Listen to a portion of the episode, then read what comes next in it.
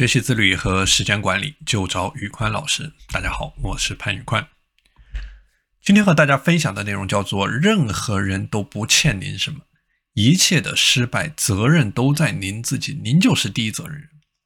您的每一个错误，每一次失败都会给您带来巨大的痛苦，而这样的痛苦呢，是需要您自己去承担的，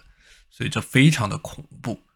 而正是因为害怕犯错，那么很多人就产生了完美主义的倾向，就总是想着把事情做到完美，少犯错，犯小错，永远都不犯错。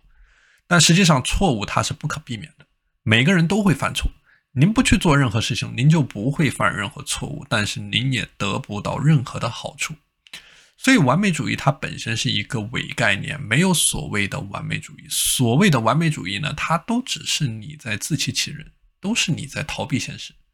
所以不要去抱怨错误，不要抱怨别人给你带来的损失，没有人对不起你，任何人都对得起你，任何人都不欠你什么。一切的失败、错误、责任都在您自己，您就是第一责任人。所以永远不要去扯东扯西，不要扯一些用不着的，远离烂人烂事，好好做事，做好事，做有用的事，做有价值的事，做困难的事，做舒适圈之外的事，做容易犯错误的事。就你先去做起来，先执行起来，做着做着，你的思路也就清晰了。那么这里给大家举一个例子啊，就是我们从小都习惯了学校里面的考试。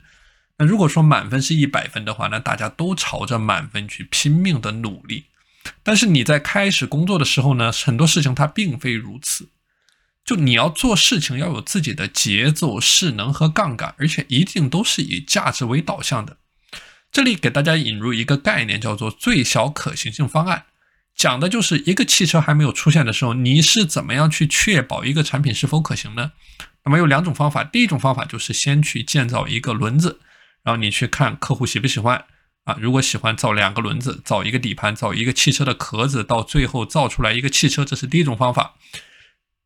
第二种方法，你去看客户喜不喜欢一个滑板，然后到一个省力的推车，一个自行车，一个摩托车。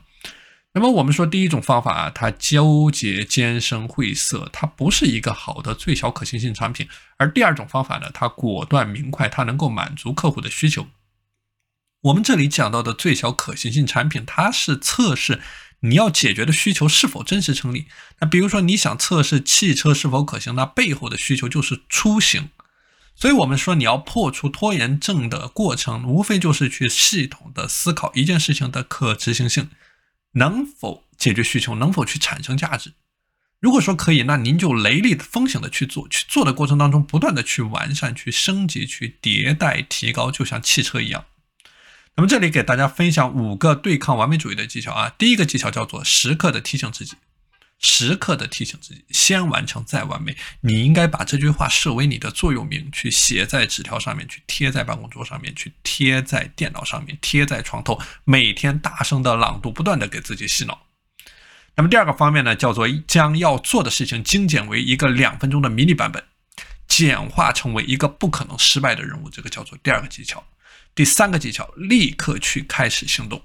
就10秒钟之内立刻去执行一件事情，从你能够做到的那个点开始做起，先把帽子扔过墙去，就你只管去做，立刻去行动。那么第4个点呢，就是非常重要的，要保护你最重要的青蛙时间，你要建立起每天的高效能时间段，就这个时间段不能受任何人的干扰，就绝对不能，刮风下雨下刀子都不能，这个时间段你必须要去做一些最有价值的事。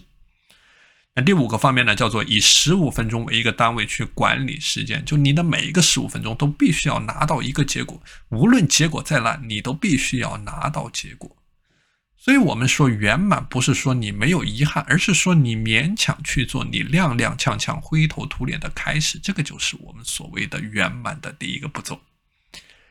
好的，今天的内容和大家分享到这里，大家如果想要加入我的自律打卡社群的话，可以联系我，我是潘宇宽，我们下期节目再见。